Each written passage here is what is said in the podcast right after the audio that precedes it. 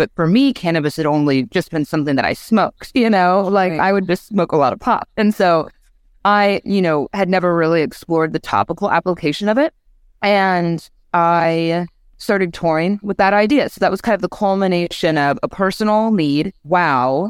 If it's anti inflammatory when you smoke it or eat it, maybe it could do the same topically. There wasn't a whole lot of research on that at the time.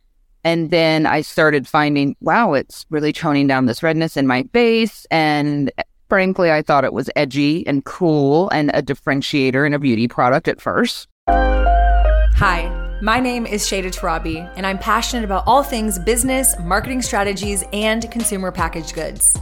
Here to help you navigate how to apply what I've learned running my own seven figure business, sharing the highs and lows along the way. I'm an Austin, Texas based, extremely curious entrepreneur who's built a successful business and personal brand in the cannabis industry. I'll share raw, unfiltered conversations to help you navigate your own path and build a life and business you love. Nothing is off the table here from speculation and insights into the future of cannabis to exploring how to find health in life so you can have wealth in business. I'll highlight industry trends you need to pay attention to, as well as share my favorite tools to get the job done. Whether you're trying to evolve your personal brand, launch a business, or just here to learn as much as you can, pull up a seat, light one up, and get ready for some raw talk and inspiration. This is the To Be Blunt podcast.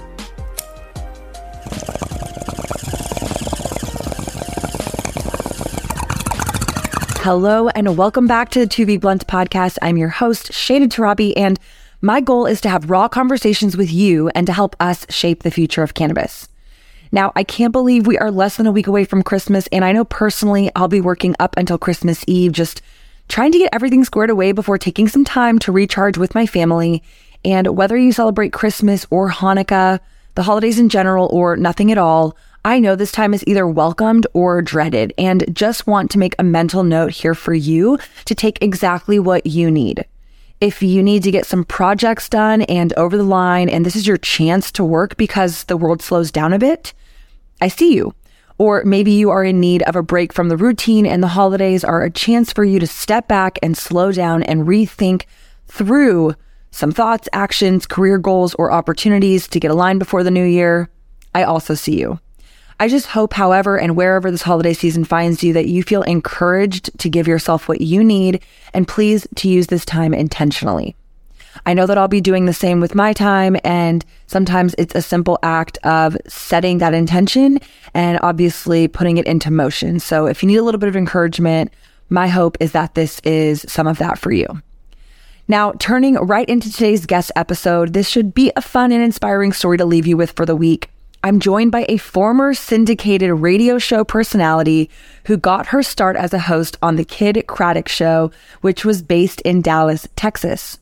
During her time on the show, she built up quite a substantial amount of followers as a personal brand. And when things were winding down for her on the radio show, she decided to transition into entrepreneurship and launched her first brand, which is a CBD skincare line called Fitish.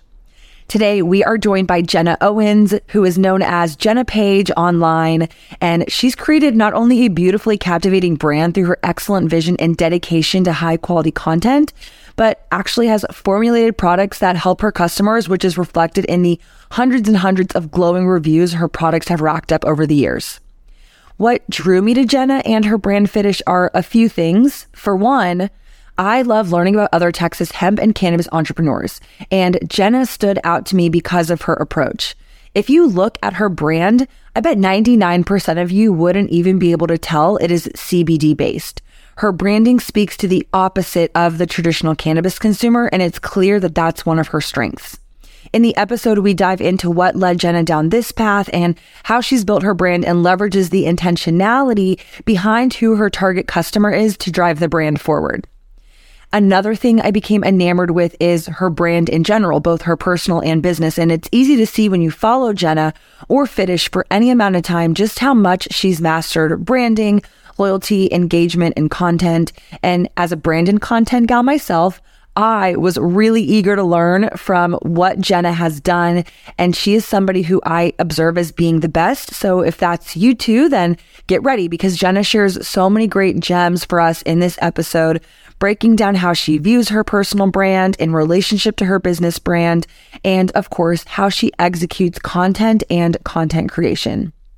I didn't know this, but I learned that Jenna is on the journey to take her CBD skincare products international. So we dive into that a bit as well in this episode and also discuss direct to consumer, managing e commerce, her website, as well as other juicy things that make up Fitish. So again, I hope this episode is inspiring for you as we enter into the final few days of 2022. So get a pen and paper, get ready to learn, and let's welcome Jenna to the show. Okay, we are live back on the To Be Blunt podcast, and I am super excited today because I have to admit I've been a fangirl of yours for a while, Jenna. I'm in Texas, as are you. So just for the listeners to understand, you're in Dallas, I'm in Austin, but you actually come from the, you know, radio space, which to me is kind of, you know, to give a little bit of background for my listeners, which I haven't really shared. I actually started as a radio, television, and film major. So radio to me is is so glamorous, so fun. And I'm sure you have a lot of stories that you can share of your journey transitioning from that to entrepreneur now being the CEO of Fitish, which is a CBD skincare brand. You do e-commerce. I'd be curious, obviously, to learn a little bit more about what the structure of your business is. Are you direct to consumer? Do you wholesale? Things like that. But we're going to get into all of it today in the podcast and really just want to say welcome to the To Be Blunt show and thanks for being here. Yes, I'm a mom also, as my also baby, a mom. like trying to break into the room right now. I was like, get out of here. I'm a working mom. I'm working right now, but I'm so thrilled to be joining the show. I love the work that you've done in the in the cannabis space. So I'm really excited to kind of talk about my experience. yeah, like I said, you literally are somebody that, you know, it's kind of weird because I feel like I'm on the receiving end as a public facing person. I have a personal Instagram and sometimes I meet people and they're like, "Oh, I already know this about you because I follow you or I saw yeah. that post you made." And so it's hopefully fun for the tables to be turned a little bit where I get to say, "I watch you on Instagram. I've yeah. seen the amount of effort you put into your brand." You're very fabulous, glamorous. I know it doesn't come without a cost. You're doing all the things like you said. You're a new mom. You just moved and you're running a successful business in the cannabis space. And so my listeners know we talked about this before we got started that this is a, you know, kind of cannabis marketing focused podcast. So I definitely want to tap into some of the things that I've observed about Fitish. But before we get into that, I want to start with your story. So kind of from the beginning, who is Jenna Page? How did you get here to running Fitish? What's kind of been the journey? I mentioned in the kind of the intro coming from radio. How long did you do radio? Kind of connect the dots for the listener because I think something that I've really valued being able to offer on the podcast is highlighting the human side of things. You know, it's it's fun to be the entrepreneur, but like how did we get to being the entrepreneur? And oftentimes that title is glamorized and held up. And well, sure. it is. And it, you know, you work hard to achieve that success or to achieve that that notoriety. But at the same time, it's like, how did you get there? What were the steps you took to now become the founder of your own company? So let's start there. It's funny, you know, I have a half sister and she was interviewing me for a school paper the other day. And it just, you know, when they're asking you these really kind of profound life questions, and I think a lot of us go, I had no idea. Like, I have no idea how the hell I ended up here. And I could have never anticipated the trajectory, you know, that I've been on. I think in hindsight, and what I said to her is, you know, a mentor a long time ago told me when you're passionate and interested in something, explore that. Open up that door, open up that window, go through it. You know, it may just be a little crack in a window. Go through it, explore it. You may never even realize where you might end up, you know, and it where you start may be very different than where you end up. And I think that's precisely what's happened to me. You know, I've always just kind of followed things that I was passionate about. And if you asked me when I was young what I wanted to be, I don't know. I wanted to be a writer at Rolling Stone. I was always been very into like music and the arts and film. And so I majored in journalism in college, which is pretty laughable for anyone else. You know, when you major in journalism, like these jobs are few and far between, quite low paying. These days, I mean, writing for a magazine is kind of silly, right? But you know, that led me to really explore my creative side a lot more, which is, of course, really assisted, you know, what I'm doing now and building a business on that side of things when it comes to creativity and being in the cannabis space for sure. But I ended up, you know, doing journalism in college. And then out of college, I was a little rudderless, as my dad called it, because I struggled to find a job, you know, and I, uh, I think those of us that aren't born knowing exactly what we want to do, it can be a little challenging, right? So I tried some different things, but I ended up auditioning for a radio show that was based out of Dallas, Texas. It was a nationally syndicated top 40, you know, very pop culture kind of show a couple years out of college. I auditioned for that and I got a job guest booking. Um, you know, they couldn't put me on the air full time because I had zero experience on a major radio morning show. Uh, but I got to do segments here and there and really cultural kind of based pop stuff, right? And I started interviewing guests, and they really liked, you know, I, I think I was good at good at talking and interviewing people, and so that got me this job that ended up I never in a million years thought I would stay in Dallas, Texas. You know, being a Midwest girl, I, I just am. I always, I'm far too liberal to live in Dallas. You know, was always kind of what I thought. But Dallas has been an amazing city, and I ended up having that job for 14 years. And in hindsight, I can't believe that I was there doing that for so long, but it turned into a career that I never could have anticipated. Obviously, a great career. About, uh, I would say, 12 years, 10 years, 11 years into that job, I was like, all right, I don't want to do this forever. I get up at 3:30 a.m. every morning. I started to feel a little unfulfilled with kind of the content and the things that I was doing on the air every day. You know, we talk a lot. You do have creative control for the most part over what you say. However, the the subject matter I was finding not to be as interesting anymore. I started to feel more passionate about kind of creating maybe a brand for myself and truthfully Fitish started as nothing more than a creative outlet for me to have full control over something I was passionate about. It didn't even start as a CBD skincare line. I knew that I wanted to create a product, but I knew it'd be expensive and I didn't know exactly what that product was. So, and I was never, I had never been a business owner before, right? So, you know, when you've never started a business, I have no business background. I was terrible with math and finance and economics in school. I had no idea what I was doing. So I started asking questions. I started finding mentors. I started really looking into the market of, you know, what might be a good fit that at the same time, you know, would fit into my life and something that I was good at. And so this whole kind of fitness wellness vibe was definitely something that was, you know, a part of my life much more than than it is now. I say I'm more ish than fit these days, but I was really passionate about that kind of wellness space in the beginning of the wellness trend, you know, I would say. And I had trademarked the word fitish uh, because I used to say that all the time on the radio. It was a part of my identity. I thought fitish was kind of good enough, you know, being fitish. It's a funny tongue in cheek sort of word. So I trademarked that word and thought I would do just some content around what a fitish mentality and a fitish lifestyle is. And so I continued to really stew on what a good product would be. And I personally always dealt with really bad rosacea especially when I would exercise. So I would joke that I'm allergic to exercise. I get super red and just red as a tomato. And, you know, I was a soccer player growing up. I've always been, you know, I was more of a tomboy growing up, really active and always red to the point that people are like, Are you okay? What's wrong?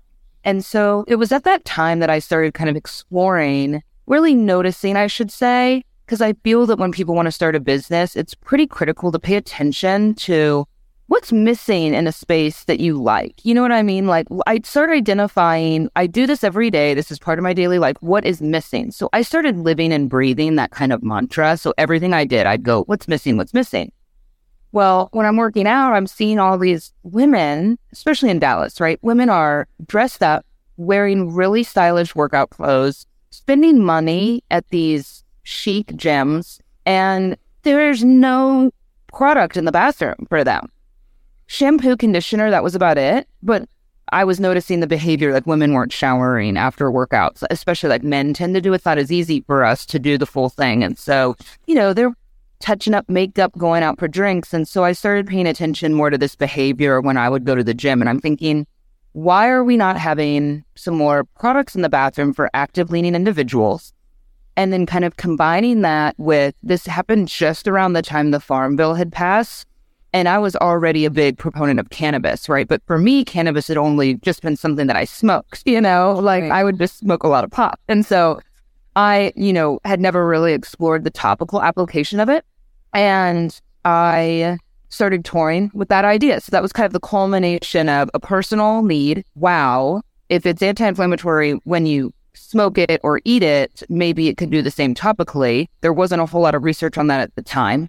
And then I started finding, wow, it's really toning down this redness in my face. And frankly, I thought it was edgy and cool and a differentiator in a beauty product at first. So I didn't have much money.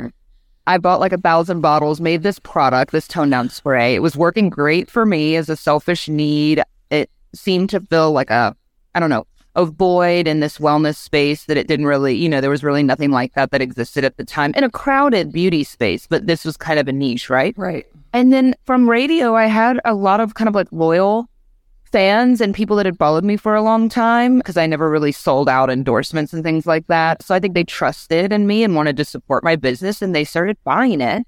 And I was getting this insane feedback from people going, Oh my gosh, I have eczema. I have psoriasis conditions that fortunately I do not have. I have not dealt with. I had no intention of this product working for that, right? This was, that was pure chance and luck and a risk. You know, I took a risk by doing this, but yeah. And so then that was just kind of the spiral, right? Like it just was, wow, there's a lot, as I think a lot of us have seen, a lot of fabulous outcomes from using cannabis in different ways and that I couldn't have really anticipated before that because I was kind of, I was really going out on a limb at the time. I mean, now, you know, we've seen all of this stuff. So this is kind of old news, but you know, this was in like 2017. And so it was pretty fresh.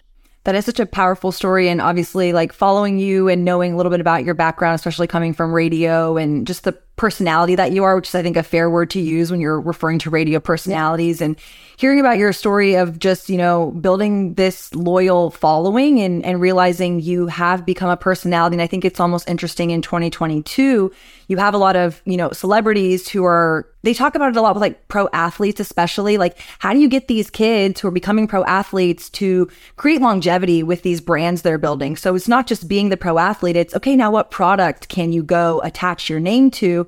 to create some more residual income, like I said, longevity. And so it doesn't sound like that was necessarily your inclination at first, but being able to leverage that brand that you had built, turn to your followers and say, Hey, this product is working for me. And also I love the thought process of what is missing. I think it's just like a good tip to kind of reiterate for the listeners of, you know, things that you can do that are tangible. I love when there are tangible Mm-hmm. easy tips that you can walk away with and implement immediately. And that's such an easy one to do where it's just looking at your day to day life of what is a product I could do or what's a, a need I can fill. And it's really asking yourself these really simple questions that can be so profound when you actually do it, I think, with intention. So thank you for sharing that. Yeah. And I mean, look, tangible is critical because yeah, I get tired of reading, you know, I don't want to read about things that aren't that, that I'm never going to achieve, right? Like that's so defeating sometimes. And I think so many of us want to look for residual income and we want to gravitate towards things that I'm not going to say passive and easy. Nothing about this is easy. And I don't think anyone sure. starts a business would ever say it's easy. I mean, especially when you don't have capital to start. But, you know, I'm not this brainiac, you know, with an Ivy League degree that knows how to computer code. And oh, yeah, I started an app. Okay, get out of here. You know, I needed something that, you know, I loved hearing stories from regular people, you know, moms and dads and people that, I mean, isn't that what we all kind of strive for? Like, man, uh, how cool would it be to come up with a product that just worked? And, but again, you know, that was not my intention from the onset, but I definitely recognized that in order to get out of a job that felt kind of stagnant for me, I wanted to just at least start a side hustle where I could be creative and have fun. I didn't put much pressure on it. I could have never anticipated that it would amount to what it has. For There's sure. still a lot of ways to go for me, of course. You know, running a business is hard and kind of sketchy every day. Especially in this industry, it's like extra sketchy. I know, I know, but I think it's so important and can be so like inspiring to people when I would read stories like, yeah, I just thought about like this is something I needed and it didn't exist. This is something I needed and it didn't exist. And that's just kind of the the mentality that I followed. Well, so considering that you have a CBD skincare brand and you were identifying specifically with the environment that you were in, which is this, you know, kind of upper class, like chic, you know, fashionista women who like to get their workout on, they're at Fitish and you're talking about identifying that there weren't certain products in these gyms. I'm just curious, considering the products that you sell, understanding Texas, understanding just cannabis in general, have you been able to kind of bridge that gap and actually have your products in these gyms or has that been a little bit more challenging to kind of navigate because like for example i think soul cycle sells uh, lord jones cbd products to some extent but it's more like on the topicals it's not you know necessarily like edibles and things like that and so mm-hmm. there might be a little bit more flexibility of like oh well we'll take a fitish you know topical product versus a brand that might be something that's more inhaling smoking psychotropic delta 8, delta 9 sure. things like that so i'm just curious if that was you know part of your journey and how that that part has has landed for you. Yeah, sure. I mean, I more no's than yeses for sure. I think that that's an answer you probably anticipated. More no's than yeses. I will say this: something that's been really cool for me is I, I knew my audience, right? I did a lot of studies on who was following me on social media first because I knew that that was going to be my platform and it still to a large extent is. I knew that it'd be a difficult space to navigate. And again, that's why low expectations. I could get shut down tomorrow. You know, that almost happened, by the way, early on. And I just kind of felt, you know, twofold. I'm going to keep a radio job and a salary as long as I can sustain it, you know, and do both jobs until I've built this brand, right? Which that took me over three years of having two jobs, you know, until I felt comfortable enough to leave that job to run this business full time. But I'll say something that's really fascinating is that I have attracted a certain type of customer that is not a stoner, that has probably never smoked weed, that is terrified of cannabis, may still be apprehensive about THC products, yet they have trusted me enough to try something topical and have had great results. And that's what I've wanted for the cannabis space in general. That's what I still want when I think about creating other brands or doing other things is I want to bridge this gap between the person that is terrified of THC because they grew up with this very kind of restricted or just scared mentality because it's an illegal drug, right? To go, wow, this is a plant. This is not not just harmless, but it's actually like very helpful. Probably, you know, as most of us feel, way safer than legal things like tobacco and alcohol, and have this understanding about how natural and therapeutic it can be. And that's something that, you know, I really wanted to kind of like educate the customer on. I think education's a really big deal. And I think that the problem I still see in the cannabis space with marketing is you have very hardcore, you know, you have people that know a lot about a lot about weed, a lot about cannabis, or they just know what it does. They want it for a certain use and they don't really care about anything else. We're really missing the people that are still really scared, you know, still really scared, still really apprehensive, still, you know, very uncertain about it. Yet they take prescription medicine and all these other things. So I think that that's where I've kind of aimed to soften the blow a little bit. Like, let's talk about like this is a topical use, you know, you're not ingesting it. And it's been really nice. You know, it's been really nice to kind of take this personal stand with people that trust me and know that, you know, I'm not sitting here smoking pot all day every day. I used to do that. I used to do a lot more of that. And I still do, you know, I still really like THC products and I have that, you know, from time to time, but I think it's been nice for them to see someone that's a mom that had a career that is starting this business and that there's a lot of use for it. And that's important. You know, I think that's important as a founder to kind of put your face behind it and say, you know, this is what I'm using these for, and this is what other people are using it for, and have all these testimonials. And I don't know, I guess it's just been my hope from a marketing perspective to make it a little more accepted at a at a smaller level, you know. No, I love that you highlighted that because it's a conversation that I feel like we bring up and wrestle with on this podcast a lot. And then even just personally, you know, especially coming from Texas, where there is a little bit more of that stigma here in our state. And also looking at the mass market where it still is very stoner culture. And, and as much as the industry tries to separate from it, they still keep gravitating back towards it. And it, it's a hard it's a hard thing to kind of get away from when you don't have non necessarily cannabis poster child people like not standing up. So it's great to hear that you're like, no, I am a mom. I am passionate. I'm professional. These are ways that I use cannabis. You're not excluding that kind of stoner culture personality, but no. you're carving this space out for, like you said, those people who probably have never smoked a day in their life, feel super trepidatious about consuming anything THC, but because you have put yourself out there, which I also want to talk about too, because I feel like I, I and our business is such a personal brand and it obviously can be such an aid to selling your products and creating community with your customers. But it's also very taxing and draining, I feel sometimes to be so public facing. But obviously, on the plus of that, the pro of that is people trust you. They listen to you. You're, you know, kind of being a part of that ecosystem in the community, sharing your own story and testimonial. And then just like you were highlighting, I mean, your website is just full of people sharing how their pro- how your products have helped their specific issues. And I think that's kind of some of the magic sauce that I think sometimes marijuana companies can't, like traditional cannabis can't really do for certain reasons. It is a little bit tricky in the CBD space just due to certain, you know, I have a couple episodes ago where we were talking to a gentleman who used to actually do, he was like a Mad Men executive for the pharmaceutical companies.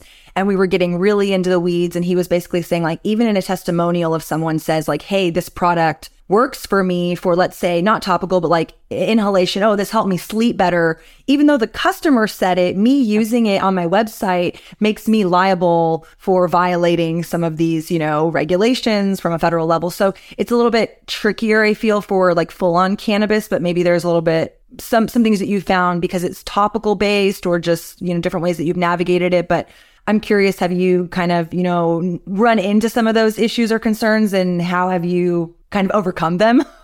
Still do. Still do. Great question. Really frustrating, shocking considering it's a topical that's non psychoactive. This lack of regulation, you know, and look, I'm not a political like spearhead. Like, I don't you know, I'm not as knowledgeable as some of your other guests on the weeds, like, you know, getting into the weeds of this, but from my own personal experience dealing with local government officials and, you know, kind of the certification you have to go through as a cannabis brand, it's really interesting. I just last week had to go get fingerprinted for like the millionth time, right? Because, you know, I made a joke like, I can't kill anyone, you know, because like, I mean, they take every corner of every finger, right? It's crazy. And so, you know, like they do for police officers and other government officials, which, you know, that's all fine and good. I think the issue that I've had that's really frustrating, and I'm sure everyone that has a cannabis business feels this way, is is the lack of regulation. This is a great product. I think it's very likely here to stay, and I hope that you know it gets easier and easier over time, and that those of us that dealt with it are, are rewarded because of the risk we took. But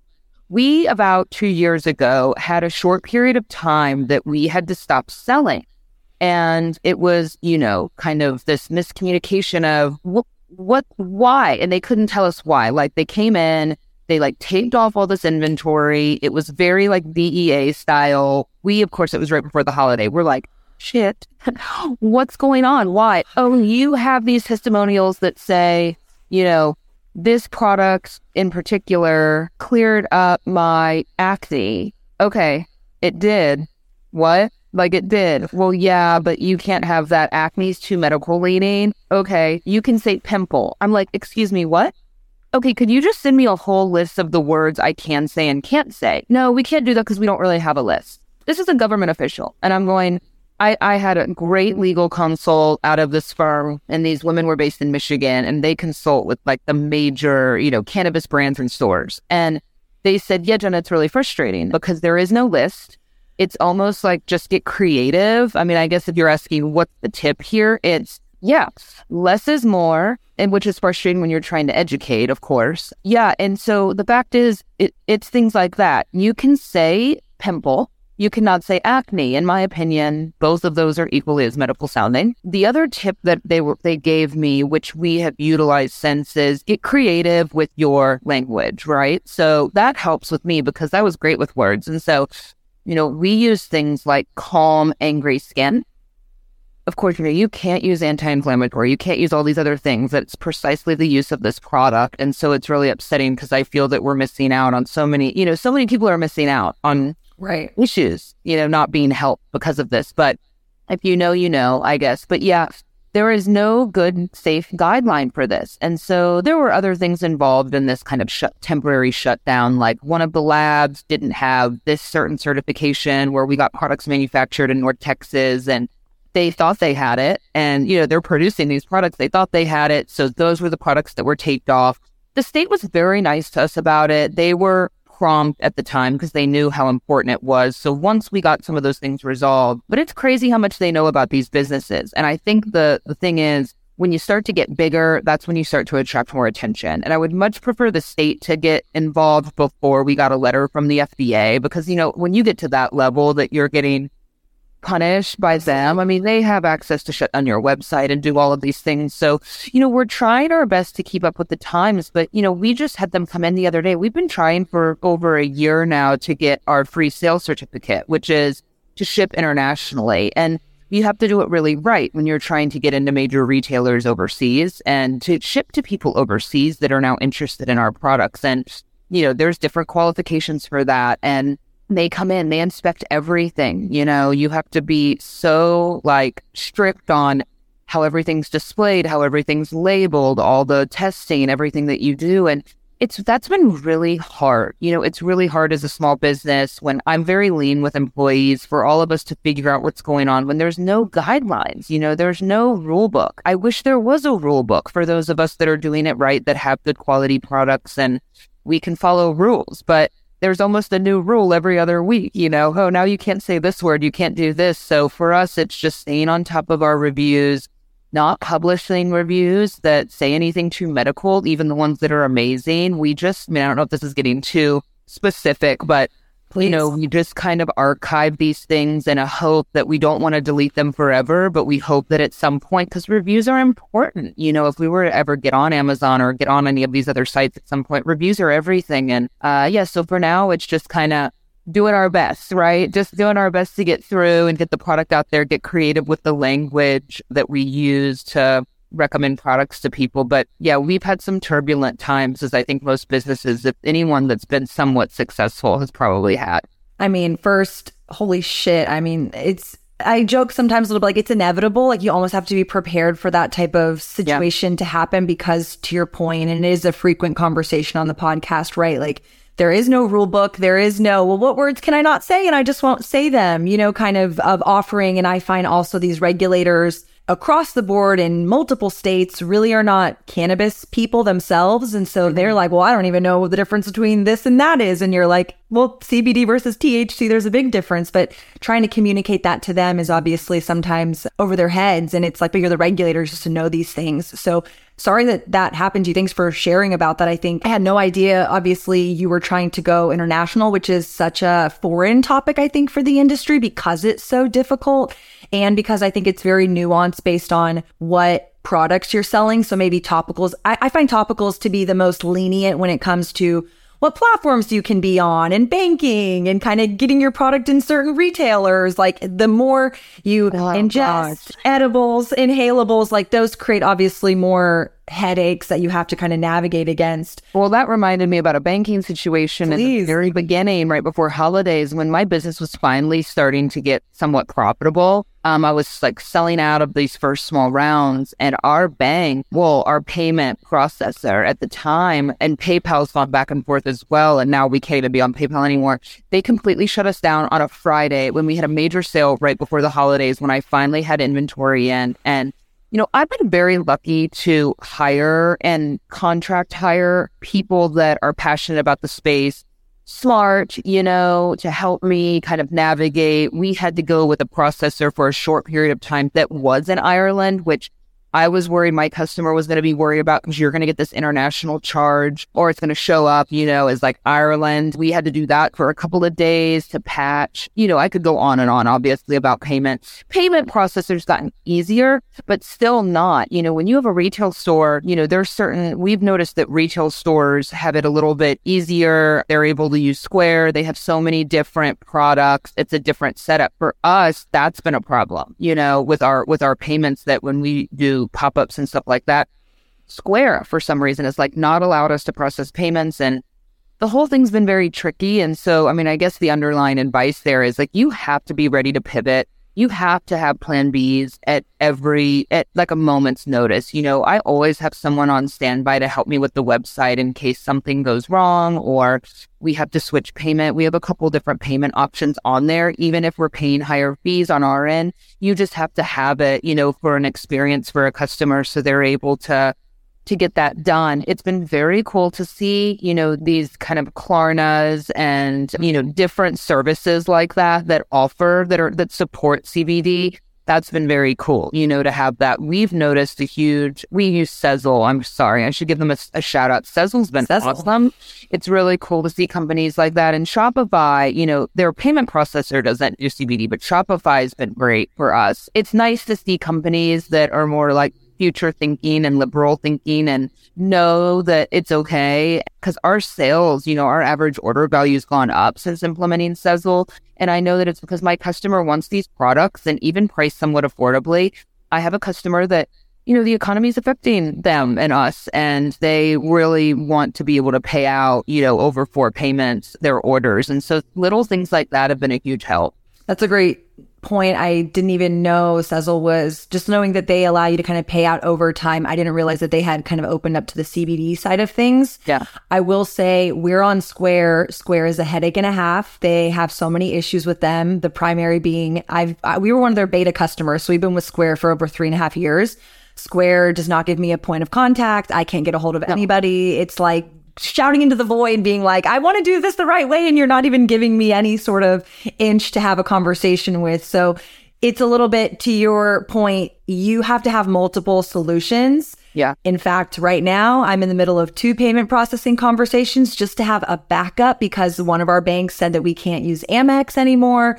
And so it's just always, you know, something you have to kind of be prepared to navigate around. And so thanks for kind of highlighting that payment side of things. It never gets easier, but you have to always kind of, I think, be prepared and certainly have things in your back pocket. And I think what sucks is it's the customer that gets punished. And Absolutely. Us, obviously in the long run, because if you things that I didn't care about in the beginning of the business was the was uh I cared about customer service, but I didn't care as much about like website functionality. And sure. of course, when you're mainly D2C, which you know I would say 80% of my business is D2C, we have some retail. You know, we're in Neiman Marcus, and but the retail that we're in is very very minimal in terms of our sales. You know, and so the things that we I care more about now are like a great customer experience on the website, making sure our mobile, you know, I, something shocking that I've learned in the last year is that like, you know, I think 92% it's a lot of our D2C business is done on a mobile device. So people aren't even on their computer. Uh, and it makes sense. I mean, I shop on my phone. So, you know, most of this is happening on mobile. So you want this experience to be great. You want their payment information saved you want a good experience when they're going to your website. And then if they're having like, oh, you can't use Amex, you can't use PayPal, you can't do this, they're like, well, this sucks. I'm going to go somewhere else and buy it, you know, because we all want some effortless system. And so Absolutely. there's a lot of challenges, right? well, if the customer doesn't obviously understand those changes and the nuances to it. And so, yes, it's, it's a difficult conversation to kind of have to keep drum beating to the consumer of like, oops, sorry, this changed today. And like, oops, sorry, that changed tomorrow. And it's, it's just par for the course. And so it's just like, how do you reinvest what you can? And like you were talking about hiring people who are capable, whether it's on the legal team, you're bringing in new staff who understands the industry just to kind of help you continue to course through until we get a little bit more stability. But I'm glad you brought up the website. And I want to tie in a couple more conversations too around personal branding because you are such a powerful personal brand. I kind of teed it up earlier when you are so personal and so involved. I mean, you're in a lot of your photo shoots for your products. Mm-hmm.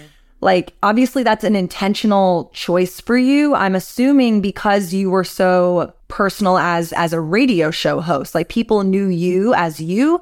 And so you're the mouthpiece to sell your own products versus I think some people obviously have businesses that can be very successful where you don't even know who the founder is. They're nowhere to be seen. And so kind of what was your thought process to lean into more of your content? I'll quickly share a little bit about us. You know, we are in so much of our content because when we were starting out, we didn't have people we could hire to be in the content. So we just started showing up in our own videos and showing up in our own, you know, photos and it was a little bit of a disservice to us in the early days, especially with a retail store, because my sisters and I would be in retail and customers would come to know us as the CBD sisters and we're educating them and we're giving them this information and selling them these products they're coming to know and love.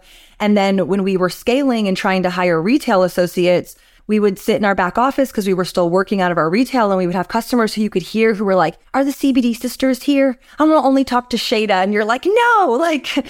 that's great. I love that you've become so loyal to me, but I want to now be able to create some separation and have you trust my staff. I've empowered my staff. I've trained my staff.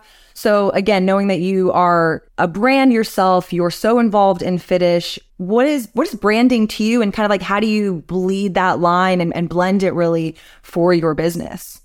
It's difficult. I am the brand and until the brand it's we've started the tipping point of it transcending me, right? Because and that's the juncture I'm at just from a full transparency business perspective is trying to now scale beyond me being the brand. And, you know, I don't I don't have like millions and millions of followers, but I have a pretty healthy social following, great return customer rate. I like to attribute that, of course, to like the efficacy of the products because yeah, people will support you one time, but if your product shit, for sure, they're not going to buy it again. You know, they'll support you once, but if they don't love the taste or the feeling or the w- that it works, they're not going to buy it again. So I like to believe, you know, of course, the products are amazing. Now it's about customer acquisition, which I think can be really difficult. You know, I was lucky to have that platform that I worked hard to build over, you know, more than a decade. I'm in my photos for similar reasons. We've done model shoots. Models with skincare and high end photography is really critical. Like, you do want to showcase good skin. We have gone through phases where we don't want to spend that kind of budget. And so I use friends with good skin that use our products. I use customers. We've done a couple photo shoots actually getting our own customers with their testimonials. That's cool. That's been my favorite.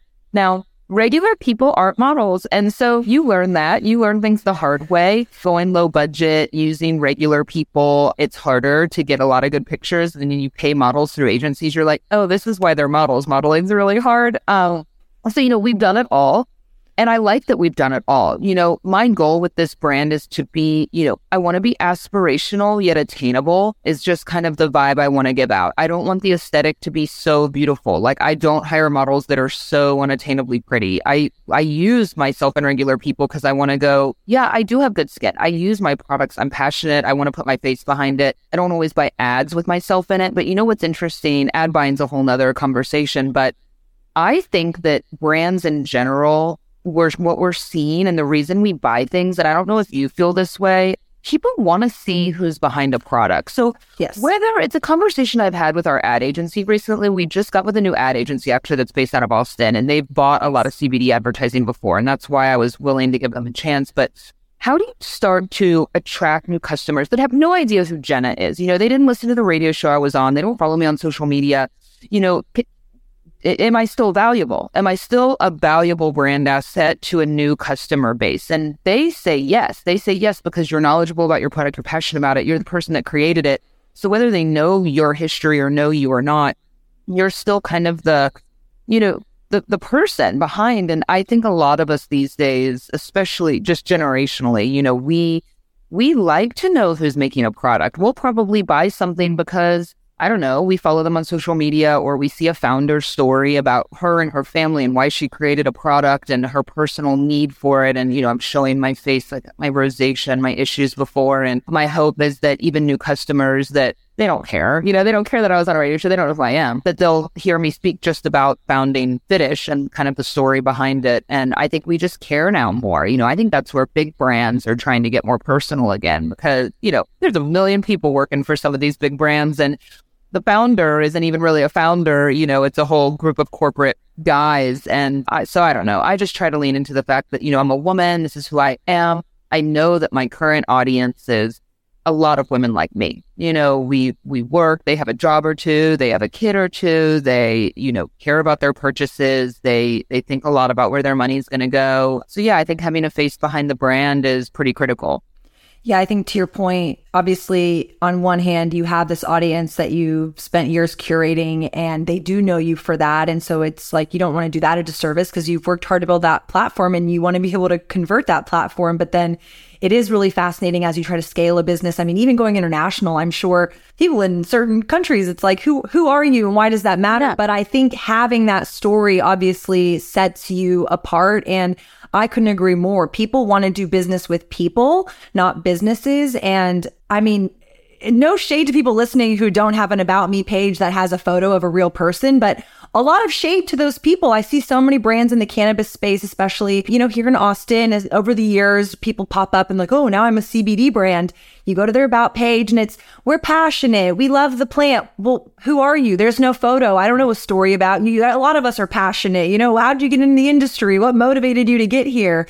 And it's not that those businesses can't, I think, find a target customer. To an earlier point you shared too, you know, people will buy something once, but it's what's going to keep them coming back. And so I think being able to thoughtfully create a narrative, create brand touch moments where you're sharing your story, you're sharing your own personal photos while also scaling. So you're not in every photo shoot or you're not, you know, mm-hmm. making every single sale yourself because that ultimately can be really draining on on the founder on the entrepreneur so it's something i struggle with constantly we go back and forth you know it's me and my two little sisters so there's three of us and i for sure have the most public facing role and i do like it. I'm sure you do too to some extent. It's like i don't mind being in front of a camera. I obviously like having a microphone in front of my face but it's draining when you're on all the time and that's you know how the business runs to some extent. It's like how do you put people in place that you can scale? And and all those things. So I try not to look. I used to interview like mega celebrities on the radio show. I am not that. You know what I mean? Like I sure interview, you know, Rihanna and you know all these pop stars, and every now and then I would ask them like,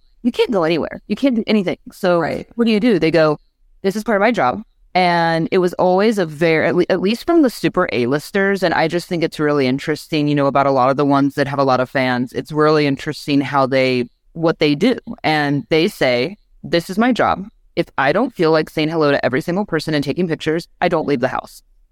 And that's great because they know that they have to be on and this is part of it. And so when I think about myself, I don't, yeah, especially around Dallas, you know, people know the radio show. I think it's great. Like, I think that, you know, and in no way am I comparing myself to that, but I look at that mentality as this is the upside, you know, starting a business, sure. being able to have a platform on social media. Yeah, I'm going to get a lot of DMs about a broken product, about a shipping issue. Yeah, I don't really want to have to deal with that. But I always tell myself this is the beauty of a D2C business that the upside is that I can post online and sell product. And the downside is, yes, they're going to think I'm customer service. They're going to contact me, but it is what it is. You know, I mean, I would much prefer that than ha- having had no platform to start a brand. So yeah, it just kind of is what it is, you know? And it's the, there's up, upsides and downsides to everything. And I would say the upside definitely outweighs that element of it. But now it's still trying to figure out how to transcend, you know, my own brand because branding's everything, you know? And I think that in a space that's getting more and more crowded every day, I still can't believe how much shitty branding there is out there. When I look at the cannabis space, I get it. Okay. Y'all want to be stoners, uh, the stoner mentality. Love it. You know, I was a stoner in college, but like branding is everything. And I, I'm thrilled that so many people still haven't caught on to that since I'm in the space. But like, brand is so important from a logo. And I know people don't want to spend a whole lot of money. I know a lot of the CBD brands are just huge cannabis companies throwing money into the CBD space and they don't really care either because they have so much money that they just are trying to legitimize some of that money. And so you know, that's kind of what I've learned over the years. But there's just so, such a lack of good branding. And I think people don't want to spend money when they start these companies. So, you know, it looks very mom and pop. And I'm not saying that that can't be successful if you have a good founder story, but that's the other, other element of right. this, right? Like you can't, I just don't think you're going to be successful in the space if you don't have good branding and then you also don't put effort into kind of your you know your website and your story and and what's you know who's behind the brand because if in a space that's super crowded, I task my employees with this assignment like all the time, right? I'll come in on a Monday and they're like, oh God, Jenna's on another one again. But I'll go, this whole week, I want y'all to write down everything you see that when you go to buy something, mm-hmm. I want you to write down what was your process behind buying that product, right? Because I've always been very curious about like customer behavior. Why are you buying something, you know? And it's been just what I thought, you know, the kind of answers are just what I thought. It's, oh, well, I came across this girl on TikTok. I started following her. I like her. She recommended it. Oh, like she, this is an influencer I followed for a while and she started this brand. Or, oh, I saw someone online that I follow wearing this. And so there's always some personal connection to why someone's buying something these days. It's not like, oh, I saw a great commercial on TV. Like, no, it's not that. It's, it's, you know, I saw someone recommend this or do this. So there's this personal connection I think is so important, you know, or I saw this founder do an interview and I liked them. So I bought it. So in a space that's more and more crowded every day, why are people buying? It's like liquid death. Like this brand is amazing. You know, it's water in a can. Right. You know, why are people buying it? because the branding is amazing. Like it's because it's there and you see people drinking it at, at a concert or wherever they kind of got started and at just you see the trucks and it's liquid death. I mean, it's so hardcore and it's water. You know, in the most crowded space of all spaces, they've created this whole identity and I think that says everything. You know, it's just about it's really great logo, really great branding, and a really great story. No, that's such spot on advice. I usually reference the grocery store effect analogy or insert any store you're going to, right? It's what makes you gravitate towards that right. product. Obviously, to your example, it's a little bit more on the habits of why someone is buying something, but I think similar, you know, thought process to it as well of just what are you looking at and what do your eyes gravitate towards and why do you like the way that product is done? Because yes when there's 10 different waters on a shelf but liquid death stands out that makes you feel something. That makes you think something differently. And i think that that is lost a little bit in the industry. Maybe i'll you know give some credit to the fact that the runway seems a little bit cut off for us in some capacities. I find there's a lot of brands that you know, they want to just get in and get out. They want to kind of capitalize on some of these minor cannabinoids. It's, oh, I, I just want to flood the market with some, you know, Delta 8 carts and don't, you know, question where it came from and don't care about the brand because I was literally talking to somebody on a panel and they said, well, we just want to sell what the kids want these days. And I was like, oh my God, I can't believe you said that out loud. But okay, that's your brand. You don't give a fuck. You just want to sell something for now, not forever. And I think, you know, it's the brands that want to be here for the long haul are really trying to implement and think through. And the other side of that too is not everybody's going to be successful. And I think that that's not a popular opinion, unfortunately, because everybody wants, I love cannabis and I want to be able to make money in this industry. And it's like, I just, um, at that summit, we, uh, I was inviting you to the Texas Hemp Summit. I was talking on one of the panels and I brought up a point, you know, if Texas legalizes marijuana tomorrow, realistically, how many of these CBD operators are going to get licenses? Knowing that there's only two operational medical marijuana licenses, the reality is I bet 99.9% of us are not going to get marijuana licenses. So do people then want your CBD products? Maybe, maybe not. Maybe if it's Fitish because you've built a brand, you're speaking to your consumer, it's not predicated on this stoner culture. But a lot of the brands in today's market, especially here locally, it's because they want to sell weed when it becomes legal. And I'm like, you don't even know what that is going to look like when licensing opens up, how, when, if, why. And it's just to get people really confronted with the realities of operating in this industry. It's not to crush their dreams. It's just, what are you trying to build and how do you want to build it? And so I just feel like I've admired you, you like you're obviously in the CBD space, but you're really not. And you've echoed Are you telling me so I should apply? Should I apply for the marijuana license? Yeah.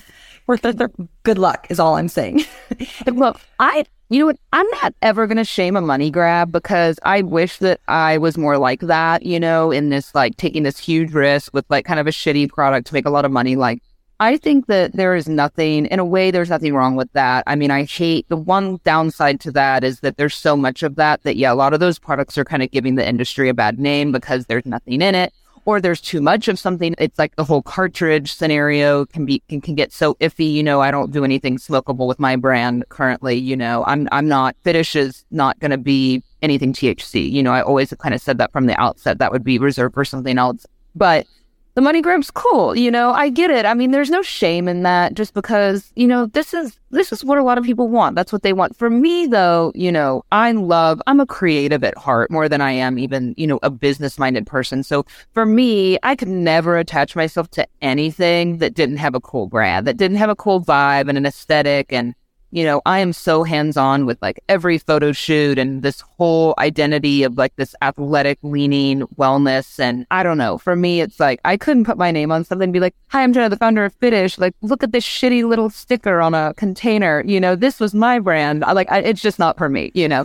it's not for me. But when there's no face behind it and you're not, you know, and you're just trying to make some money real quick and you figured out SEO and you figured out all these other factors about how to be like the highest ranking yeah, sure. I know people that are this way. They're like, SEO's everything. If you're the highest ranked in this category, you're just going to be like printing money. They don't care what that product looks like. And hey, you know, props to them. They probably made more money than I have for sure. But I don't know. I like my brand. And I think my goal is also to sell my brand, you know? And Yes. so, you know, I want to grow a brand that becomes scalable and then sell it. That another company's like, this is cool branding and we can do even more with this. And so, you know, ultimately that would be the goal for me. And of course, that's a challenge. I'm still figuring out how to do that. I want to be attractive to be sellable to a pharmaceutical company or to someone that wants to you know, that knows I have a great audience built in and this return customer. I feel like some of those other brands, if you don't have brand loyalty, you'll just hop around to anything, you know, and I have a lot of loyal customers and that was important to me. Yeah, I absolutely understand too the point of the money grab. I think for me, where I have fault with that is when it's the consumer, I'm always thinking of consumer safety. And the reality is, a lot of those products, you don't know what the fuck is in it. And even the products that even have a good brand in front of it, you don't know what the fuck is in it. We know that there's so much discrepancy when it comes to quality testing testing lab from testing lab. And so I'm just a little, unfortunately, too, in the weeds of the industry side of things where I'm mm-hmm. like, consumers be weary. You can buy the gas station brand. Chances are it might actually have good quality ingredients, but probably it doesn't. And you don't know what you're putting in your body. And so it's, it's, you said it too. It, we need better operators to ensure that the industry continues to progress. And I feel like when you have, there's so many stories. Oh, my kid ate this Delta 8 edible and now they're in the hospital. And it's like, that's not Delta 8. That's a synthetic product that was marketed and labeled as Delta 8, but that operator doesn't give a shit. They just wanted to sell edibles to kids. And so I think that's where I find fault with a lot of people not actually putting their best foot forward, not actually caring about the plan, not actually caring about the consumer for who is using their products. And so I just want to re- reemphasize and echo that stance of it's great if you figure out how to SEO and make a great, you know, quick little sticker and slap it on and you found a great vendor and supplier and you can move these products do it. Get in the industry. Like I welcome competition. It's just the people who are doing it for the wrong reasons and the consumer is the one who's losing out. So wanted to just say that. Kind of want to wrap up. You touched on it a little bit. Social media. It is so important for brands to participate, yet it is plagued with censorship. You, you know, kind of mentioned that you've been attempted to be kicked off. I don't know if you've actually been kicked off. My personal account was deactivated last holiday season for four days. That was very unfortunate. I don't have as many followers as you, but you know, 20 something followers to lose is not fun to wake up to in the, you know, middle of the holiday season when you use that channel to promote your brand. Um, we talk about it a lot on the podcast. So I'd love to learn from you. What channels are you on? How do you decide what and when to invest in those channels? And then we talked about your photo shoots a little bit, but I want to get it a little bit more granular because they're stunning. and I know that it takes a lot of work to execute, but when you are selling products direct to consumer, like you were saying, when you are selling skincare products, I'm sure there's a lot of stuff from the beauty world that it's like, oh, well, if I don't have, you know, I saw one of your videos and it's like someone beautifully like swiping, you know, a mm-hmm. topical on a beautiful background, or you had your products like sliding almost would look like on some ice ice Yeah. luges. I Yeah. was like, what the hell? This is amazing. And it's showcasing your products beyond just, you know, here's my product on a page. Like customers don't want to click that. And so you seem to have tapped into engaging content, viral content. You've got your own platform. Fitish has a lot of followers. Jenna has a lot of followers. Are you on every platform? I just I want to know all the things that you you navigate from a social media perspective because as much as it gives us headache as a cannabis industry, it's a major way to connect with our consumers and promote our products. Okay, first of all, when I said earlier in this conversation, 92% of our purchases are coming through someone's mobile device, I should add to that that 80% of our purchases are coming from Facebook, Instagram. So it's everything. I mean, everything, not to be dramatic. I mean, everything that even if you hate social media, if you as a brand are not on TikTok, YouTube, Instagram, Facebook, no point in having a brand, in my opinion. And I mean, I'll, I'll stick by that opinion just based on where my business has gone because of it. Now, I think it's maybe possible if you're in every retailer out of the gate because you've had a lot of capital to do that, but still, you have to support that, right? And so, my goal with being on social media, look, we could have a whole po- podcast about this because to me, it is, it's, it's 90% of my brand, in my opinion, is kind of our presence on social media. I put a lot of emphasis on it. We have multiple weekly meetings about it. I would say, you know, TikTok, we haven't, TikTok's tough. I met with the ad executive, you know, someone way high up at TikTok. Like they are a Chinese company. They are absolutely prohibiting any kind of CBD cannabis tobacco firearms were all grouped in the same pot, you know, no advertising is allowed. So TikTok for us, you know, I think we're just under 10,000 followers. Like it's not a big deal. We do fun content on there. We do not mention CBD or cannabis or hashtag any of that whatsoever. We're still finding our footing there. I just told the girls, you know, I'm, I have a, I'm very strict with our social media. I mean, not in an annoying way, but I should say like in a very encouraging way. Like I want a TikTok posted every day you know, we do a certain number of stories every day. We do a static post every day. Video is king, queen now. I almost prefer video over photos for anything anymore. I stay really on top of like what's engaging, what people like from giveaways to educational. We have content pillars. I mean, I could go in a whole kind of marketing conversation about how to do it. I think we do a pretty good job with it, but you know, I, more is more. More follow, more new followers equate to more new customers. Klaviyo, I should add to this is like, you know, having a really good email marketing campaign is critical as well. I mean, we kill it with our email marketing with current customers and getting people to sign up. I mean, there is so much to that channel for you, like growing an email database. I'm sure you know that. So that's really important for us as well. But yeah, a lot of thought goes into this. You know, I have a full time videographer, photographer on staff, and I only have four full time employees. So that says a lot. You know, that that is a, a, a pretty crucial role on our, on the Fitish team is someone that can constantly be there updating product photography, shooting TikTok, shooting quick video content. Yeah, it's everything. You and then I want to differentiate my content from the Fitish from the Fitish profile. But content's everything because it's unfortunately, super disposable. People eat it up in one second and then they're on to the next thing. So we put super, I mean, I did a whole psycho parody Halloween video concept for Killer Skin for October. It's something I'm like so proud of. It got like zero engagement. it was beautiful. But I love it.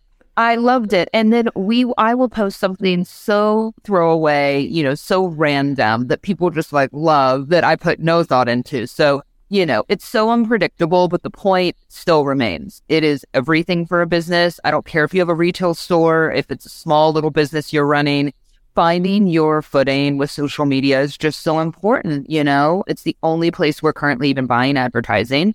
I decided to stop advertising for a while it's the only Facebook, Instagram's the only source we're still using for that. And it's effective. You know, it depends on your customer base, I'm sure, but that's where we've chosen to spend money because Google, Google ads are tricky. Everything's tricky in the cannabis space. But yeah, social media is super important. So yeah, I, people will say I've put a lot of emphasis on it, but in my experience, it's what's worked really well for us over the years. And my hope is that it's not always shoving product down people's throat, right? Like you'll notice with our feed, it's not, right now during the holidays, you know, this quarter is a busy time, but you know, it's not buy this, buy this, buy this. Sometimes it's informative. Sometimes it's just funny. Sometimes it's silly or just, you know, a random lifestyle kind of thing, right? Uh, we've seen newsletters. I mean, we'll send a newsletter out that doesn't even promote a sale or any sort of product at all. It's just like my tips for staying healthy during the holidays, something very like obscure in my opinion. And it'll sell like 10 grand worth of product. And it, I think it's just this like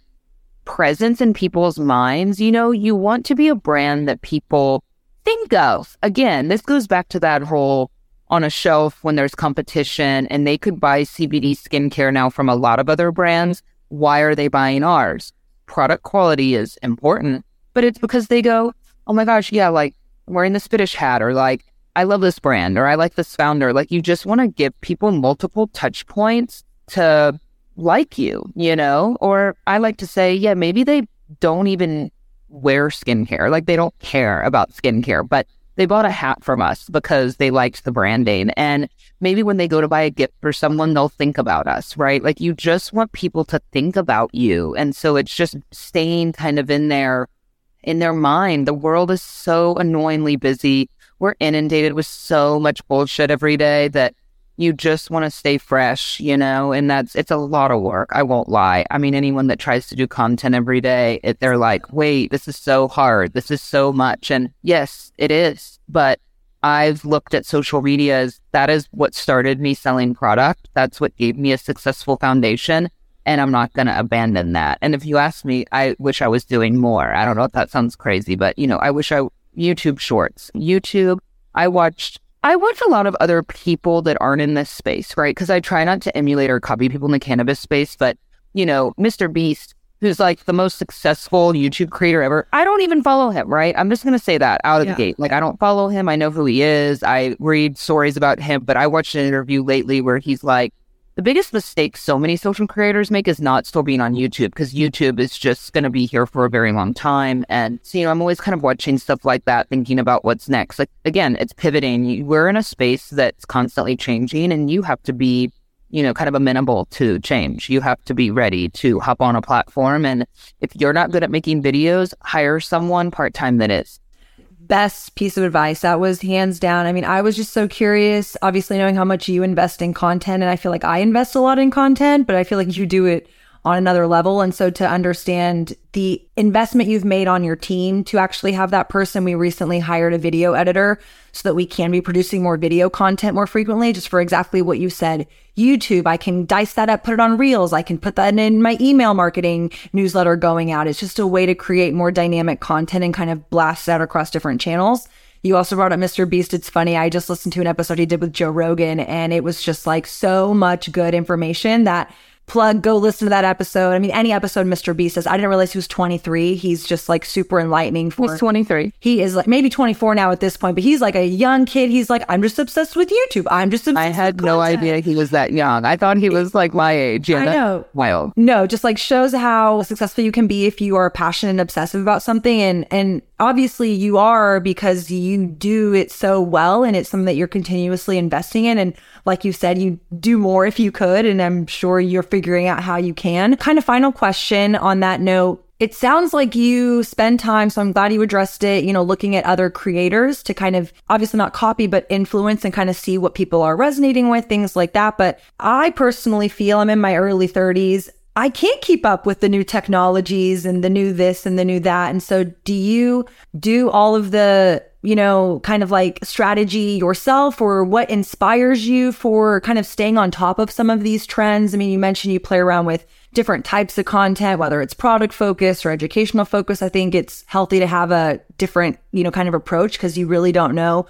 To your other point too, you spend a lot of money on one piece of content that doesn't necessarily perform like you thought it was, but this really, you know, cheap way of making something really quick is what gravitates and captures people's attention. Like there's really not a method. And I think coming from old Instagram mentality, it was like, oh, the perfect feed. You have to have the best editing and the perfect caption and 30 hashtags. Like that is not the game these days. It's it's almost the opposite. And so how do you stay on top of it? What inspires you from a content perspective? I just love to hear those final thoughts from you, please. Judy, you have to be careful asking me questions like this because I'm a talker and then I'm going to talk forever and people are going to tune out because I, I love talking about creative. I think, uh, let me see, the most efficient way to answer this question is twofold. One, these larger, like these more elaborate pieces of content I do are for me. I, gosh, I just love creative people. I I'm a creative. I, I wish I was even more creative. I surround myself on a kind of interpersonal level with other creative people that have like helped me with branding and we will have conversations and I bounce ideas off of them. Not everyone that's on my Fitish team is super creative, right? Like it's we're not all you know, and I'm not a type A person, right? Like I am disorganized. I am that founder that's like, when's my meeting? Like, can someone tell me, you know? However, I will spend a lot of time really fleshing out a creative idea. And so I do a lot of that stuff for me with no expectation that it's going to go viral or anything. I mean, the psycho thing is to me, it's probably too niche. I love horror. I love Halloween. I love scary stuff. The fact that I figured out how to combine my brand with something scary and do a shower scene to like promote our new body wash. I thought it was amazing. Like I feel like it's like Super Bowl commercial. I mean, with with better budget it would be, but like no, it didn't get a lot of engagement. People thought it was great. Like people thought it was good, our, our followers and stuff, but it's not like it went like viral or anything. But the point is I do it for me. When you ask how I stay motivated, those are things I do because we had a lot of fun doing that. Like we rented this awful, when I tell you the state of this hotel room that was in Denton, Texas, I mean, it was scary. You know, it was bad. It was real bad. And there was a car in the room and a mirror on the ceiling. And it was for like really low budget OnlyFans filming, probably like it was rough. And I like climbed on this car bed to film this like car scene in Psycho. And we had so much fun that day exploring that, you know, and my videographer and her team, like we just had a really good time doing it. So, you know, it's the other things we, you know, we have to do, right? So I look at some of this creative stuff, like your team, it's a small team. We work remote half the week. We're in office a couple days. It's a weird time, you know, to have employees, to have a business and kind of figure out what keeps people happy, especially younger people that work for me. And we have fun, you know, we have fun doing that. We shoot behind the scenes. We get a lot of content out of it staying motivated, you know, that is what motivates me. I think the hard part is you have a lot of days as a founder of a business that you don't get to do the things you enjoy. And a long time ago, someone, I had a conversation actually. I went to a panel in California and it was one of the founders of RX Bar. I know I reference a lot of brands that aren't cannabis at all, but I think a lot can be learned. And that yes. story's really nice. You know, he did a he did a story on how I built this, that podcast. And I love that podcast, by the way. Um, I think it's really great if you're kind of starting a business because you hear so much about people's failures. But he said to me, he was like, hire when you're able to. The most important thing you can do is like hire people to do the things that you suck at or the things you don't want to do so you can free up yourself to still have time to do the things you want. And, you know, I'm not quite at a place that I can hire out like everything, right? CFO for sure. You know, I have a contract CFO to help me with cash flow because I'm not good at that. So that was like position number one. You know, position number two is hiring more people to do day to day so you can be freed up to creatively concept because I think you can get pretty drained doing some of the day to day of the business. And I'm still caught up in some of that some days. So I'm not doing nearly as much digital, I think, and and social as I would like to personally. I start to lose my way a little bit because, you know, I'll spend a full day doing stuff for the business on the back end that's hidden and that's hard, right? I think it's still, I need to get to a place that I'm doing just more social every day because that's what drives sales. And that's something I'm good at and something I like to do. But yeah, you have to find things that you do love about the business to stay motivated because if you start drowning in the books and the back end and the decision making every day, yeah, you're not going to have time and then you're not going to like it anymore, you know? So I would say, yeah, I guess it takes time. You know, you wear a lot of hats, you do everything for a while, but staying motivated. You got to, and maybe you love doing the accounting, right? And you're not good at doing the social media. And I talk to a lot of people that are that way. Like they they don't stay on top of it. So I mean, I think for me, I'm I'm good with technology and I like learning. I think that's something with the radio that was always really important is you have to stay a little bit younger. I mean, I'm almost 40 and I don't think I live that way. Now, I'm a homebody. I don't party a lot anymore. I'm too tired. But I'm still very on top of like new apps and new technology and what's coming out. I try to stay very, I try to read a lot, you know, about what's new and what's trending. A, because I'm interested, but B, I know how like kind of crucial that is to stay in touch with your audience and keep building a younger audience. And yeah. So anyway, you know, I just try to stay on top of it. What's going on on TikTok? What's, what's up? You know, I can't do everything. I'm not dancing on TikTok by any means, but I always say,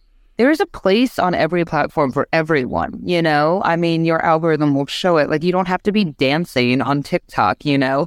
But there's these companies, I don't know if you've come across companies that are like, I mean, the, the most like elderly run like hardware store, and the guy's like doing a demo of a product, and it feels like a skit and it's not and it's amazing and they have like a million followers you know? I just think that no matter what your business is there is a place on every platform for you if you just kind of you got to gravitate towards just like with a product it's not going to be genuine if you're trying to do something that you're not right so you just kind of find your footing and find a place for it but yeah i mean i can't really stress the marketing of social media enough whatever that platform is maybe you hate instagram and your customer's not on there because Instagram does feel kind of dead sometimes. Well, then don't do that. Don't put your effort in there. You know, if you're good at talking or you have funny employees, like get on TikTok or get on YouTube Shorts. You know, just figure out what that platform is and figure out how to use it. I mean, there's just, it's not easy.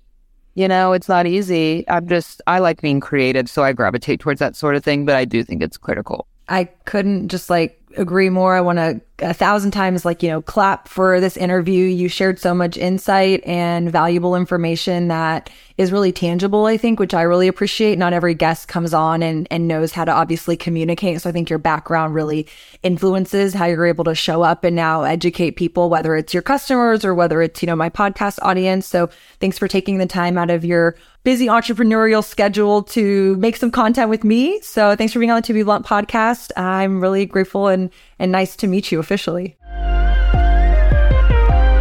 love this episode of To Be Blunt?